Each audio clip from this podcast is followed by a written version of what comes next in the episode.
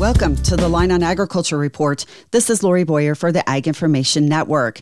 Due to an overplanting of Christmas trees 10 to 15 years ago, Tim O'Connor with the National Christmas Tree Association says that they are experiencing a shortage of Christmas trees this year. The growers were not profitable. They were in an oversupply situation. Too many trees had been planted for the demand that existed, and growers were selling at below break even prices. But he says this is not a long term problem. More trees come into the marketplace in the future. They're planted, they're growing, and in the not too distant future, there will be more trees to harvest every year than we're currently experiencing. Then the question on whether or not Christmas tree growers will profit remains. Or will it create another oversupply situation and start another cycle down? Tim O'Connor with the National Christmas Tree Association. NCTA conducts a survey of consumers each year in January to monitor consumer Christmas tree purchasing trends. The 2022 survey results projected 22.34 million real Christmas trees were purchased. Those who purchased a Christmas Christmas tree spent an average of $80 for their tree. Of those trees purchased, about 31% came from choose and cut farms,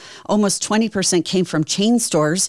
Nurseries accounted for about 17% of sales, and retail for about 16% of sales. Nonprofit organizations sold about 8% of Christmas trees, and about 7% of Christmas tree buyers bought them online last year, according to the survey. For the Ag Information Network, I'm Lori Boyer.